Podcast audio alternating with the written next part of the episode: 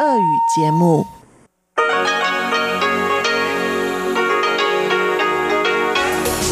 эфире Международное радио Тайваня.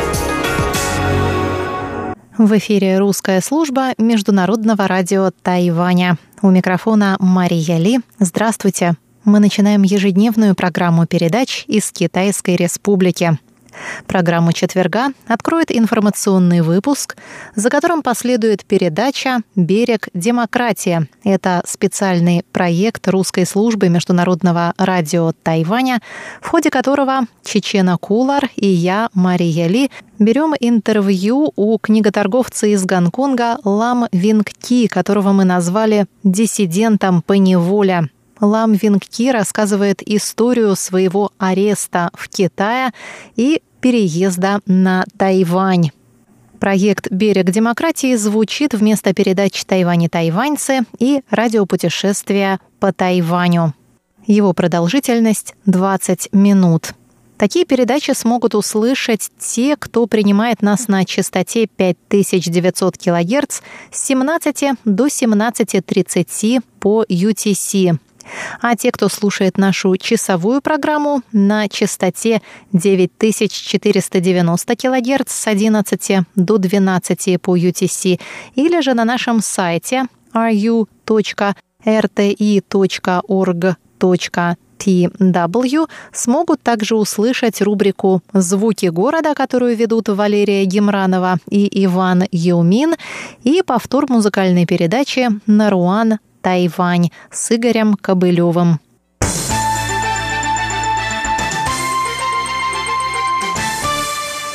А мы начинаем выпуск новостей четверга, 2 июля. Министерство иностранных дел Тайваня заявило в четверг, что укрепление взаимных отношений между Тайванем и Сомалилендом выгодно для обеих сторон. Пресс-секретарь Министерства иностранных дел Джоан Оу сказала, что Тайвань помогает африканскому государству справиться с эпидемией коронавируса COVID-19, а также с последствиями неурожая из-за саранчи. Она напомнила, что в июне Тайвань передал Сомалиленду 150 тысяч обычных медицинских масок, а также респираторных масок N95, средства индивидуальной защиты и необходимые для проведения тестирования товары. Тайвань также отправил в Сомалиленд 300 тонн белого риса, чтобы помочь пострадавшим от потери урожая жителям. Оу добавила, что Сомалиленд располагает значительными ресурсами, которые могли бы использовать тайваньские компании к взаимной выгоде обеих сторон. Среди этих ресурсов рыба, нефть, природный газ и драгоценные камни. Ранее сообщалось, что на Тайване откроется представительство Сомалиленда, а в Сомалиленде уже работает тайваньское представительство. Республика Сомалиленд – это самопровозглашенное независимое государство в северной части Африканского рога, отделившееся от Сомали в 1991 году. Международным сообществом Сомалиленд признается как часть Сомали, однако государство поддерживает неофициальные контакты с некоторыми странами. Новый бюджет на перспективную программу инфраструктурного развития был одобрен в четверг законодательным юанем. Сумма бюджета составляет 420 миллиардов новых тайваньских долларов или 14 миллиардов долларов США и покрывает вторую четырехлетнюю фазу исполнения плана.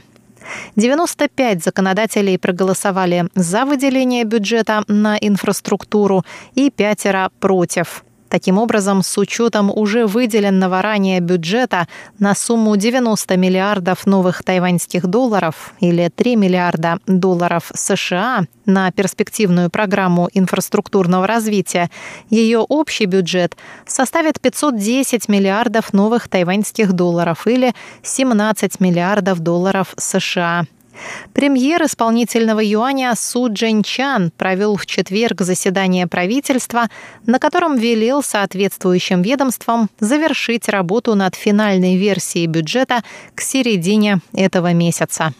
Принятая законодательным юанем в июле 2017 года. Перспективная программа инфраструктурного развития включает ряд проектов, направленных на решение таких задач, как модернизация железных дорог, развитие цифровой инфраструктуры, сохранение водных ресурсов, обеспечение безопасности пищевых продуктов, развитие зеленой энергетики, повышение рождаемости и развитие сети детских учреждений, а также подготовка высококвалифицированных профессионалов и создание новых рабочих мест.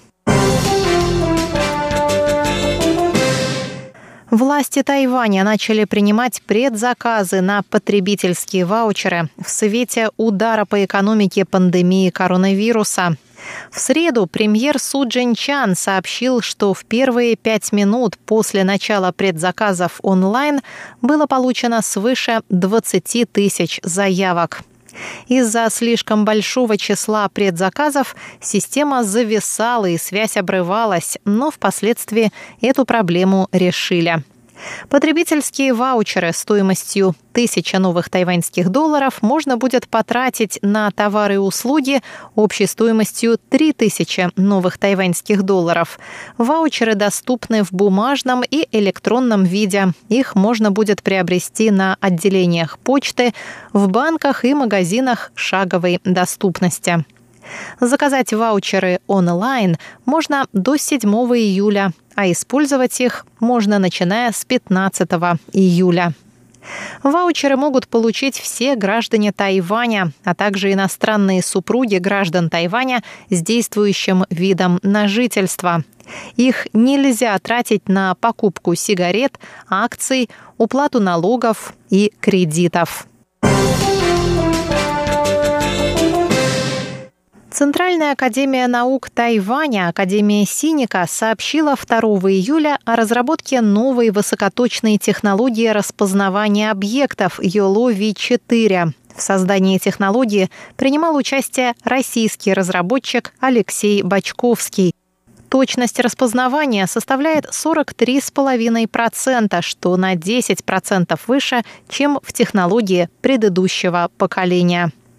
По словам Института информационных технологий, YOLO V4 можно использовать при оценке загруженности дорог, разработке беспилотных автомобилей, обнаружении заводских дефектов, анализе медицинских снимков, распознавании лиц и прочее. Выпуск новостей четверга 2 июля для вас провела Мария